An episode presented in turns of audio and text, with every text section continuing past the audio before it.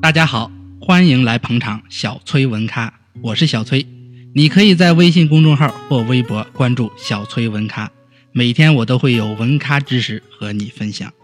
前面我们说过，美国大力的宣传乐观的一面，包括媒体口的口径都是一致的，甚至连电影院播放的影片都进行了控制。各种庆祝活动和安抚人心的声明，最后的结果都是无济于事。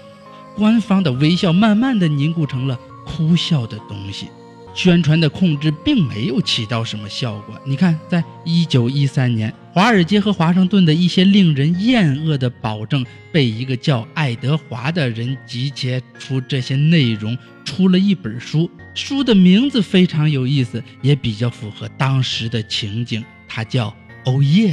紧接着，在第二年初，一本新的杂志上市了，叫。自吹自擂，赤裸裸地揭露了二十世纪二十年代华而不实的营销手段为内容。这本书真是太符合当时民众的心情了，成了一个发泄的工具。你看，不到六个月，它的发行量竟飙升到了两百万份。美国上一任总统克利兹在繁荣的时期曾说过：“美国的商业确实是商业，现如今。”奢侈品多和娱乐活动，还有权力带来的慌乱感，瞬间被剥夺了。你看，这样的经济大衰退，首脑们是能预料到的，但是却不知如何避免。潮流的踊跃啊，就像是一场突如其来的运动，你身在其中，只能跟着潮流走。在一个视繁荣为惯例的国度，这简直就是当头一棒。先是震惊，对眼前的一幕怀疑。接下来是无助，最后是愤怒。可面对的对手太强大了，因为他是无形的，刀枪不入。无论嘲讽、愤怒，还是子弹，甚至是核武器，都无法伤他分毫。虽然是无形，但敌人还是毋庸置疑的真实存在的。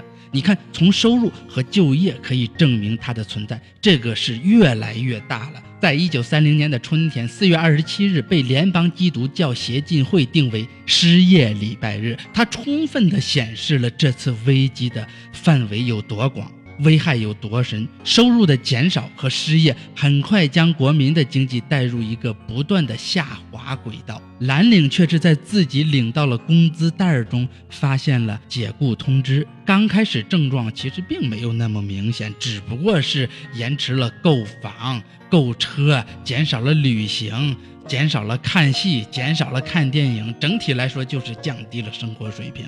我们再看看裁缝和服装店的老板，基本上从调整促销计划到一觉醒来，满脑子想的都是怎么把这个店铺盘出去。反而当年不好的行业火起来了，像清洁工、修理工，还有补鞋匠，那业务真是一天比一天的火。你仔细来观瞧，其实几种更严酷的征兆早就出现了，只不过是范围很小。一九三零年的二月底，在西雅图、洛杉矶和芝加哥都有小规模的失业者示威游行。同月，每天约有两千人在保卫利区排队领取救济。三月，密尔沃基政府设立了施舍点。一九三零年的夏天，救济措施开始正式的实施，提供了。更新鲜、更便宜、更丰富的食物，基本上阻止了问题的进一步恶化。本来已经找到了平衡点，只要它可以起跳，就可以度过眼前的难关。但万万没有想到，在这年的年底再次衰退，导致了这段时期的举步维艰。纽约市挪用了一百万美元用于直接救济，伦敦的劳埃德保险协会宣布。他们将破天荒地向美国客户销售大量的暴动和内乱的保险。这样的经济大萧条时期，还有个世外桃源，那就是城市之外，农村或城镇的危机先兆似乎没有那么明显。即使情况继续恶化，更小的工业城镇都不愿承认萧条的事实。在很多民众眼里，所谓的萧条只不过是曼哈顿赌徒的惨败，或是一种心境。尽管社会学家们眼中的城镇像印第安纳州曼西市，你看，四分之一的工人在一九三零年年底之前就已经失业了。但这个社区的有钱人，直到一九三一年年底坚信大萧条不过是我们从报纸上读到的某些东西。这场没有硝烟的战争，它真像是公众所能看到的那样，流动资本和就业岗位迟迟相依。如果缺乏结合，就会导致萧条。你看看这个统计数据，在一九二九年的国民收入为。八百一十亿美元，一九三零年不足六百八十亿美元，一九三一年降到了五百三十亿美元，一九三二年以四百一十亿美元触底。三年的时间，国民的收入降了一半儿。与此同时，国家的财富估值从三千六百五十亿美元降至了。两千三百九十亿美元，基本上就预示着不动产资本和商品的大幅度贬值。三年间，八千五百家企业破产，留下了高达四十五亿美元的沉重债务；五千家银行停止支付，九百万储蓄账户被注销，损失了。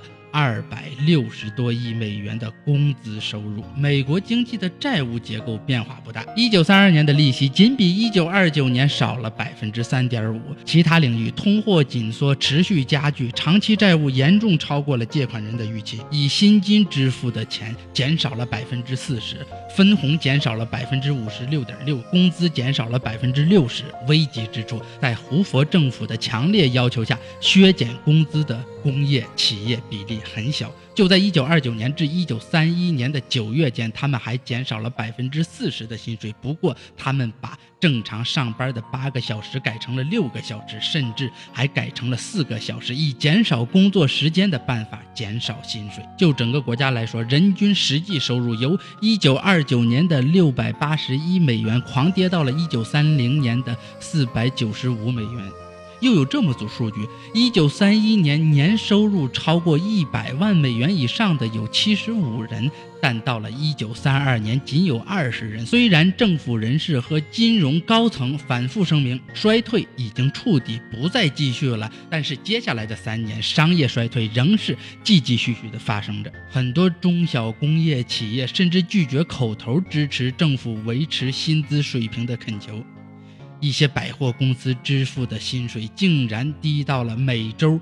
五至十美元，在芝加哥工作的女孩，大部分每小时的薪资不足二十五美分，甚至还有四分之一的人每小时薪资低于十美分。他们不算是残酷，受剥削最残酷的是新裁缝工、糖果店雇员以及罐头厂工人。纽约一流速记员的薪水由周薪三十五至四十五美元下降到了十六美元。没有技能的工人最先遭遇重创。白领工人和技术工人紧接着遭遇到了伤害，教师和牧师的工资逐渐被削减，还有的直接变成了白条儿。其他行业的收入也在锐减。医生们在一九三六年的收入要比一九二九年的收入低百分之十八至百分之三十。律师们的收入降幅也在百分之十八至百分之三十八之间。对于这些人来说，简直是从天堂掉进了地狱。我们大家都玩过抛硬币，最后我们就是要看看它是正面还是反面。如果说收入巨降和流动资本的减少是硬币的正面，那么它的反面就是失业。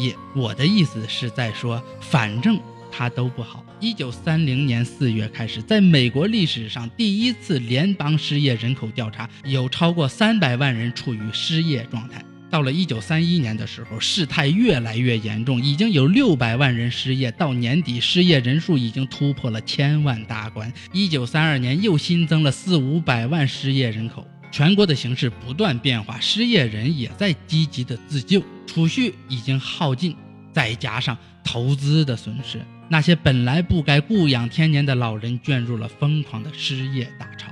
大萧条期间的标志和象征不再涌现。如果说生活就是一碗樱桃，体现了那种令人愉悦的忧伤，那么一九三二年的兄弟。能省一毛钱吗？则代表了受害者面对残酷的经济衰退所发出的呼吁。要说在大萧条期间最让人难以忘记的特征，苹果当之无愧。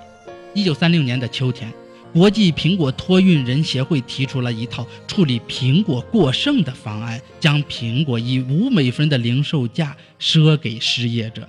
十一月初，约有六百个苹果销售员走到了纽约大街上。这个方案很快的在其他地方得到了普及。但面对这种微不足道的甜头，人们很快失去了好奇心。一九三一年，哈曼顿的某些大街上禁止了零售苹果。到了一九三二年，据说有人患上了苹果病。谢谢大家收听小崔文咖，文咖知识持续更新，请关注下期内容。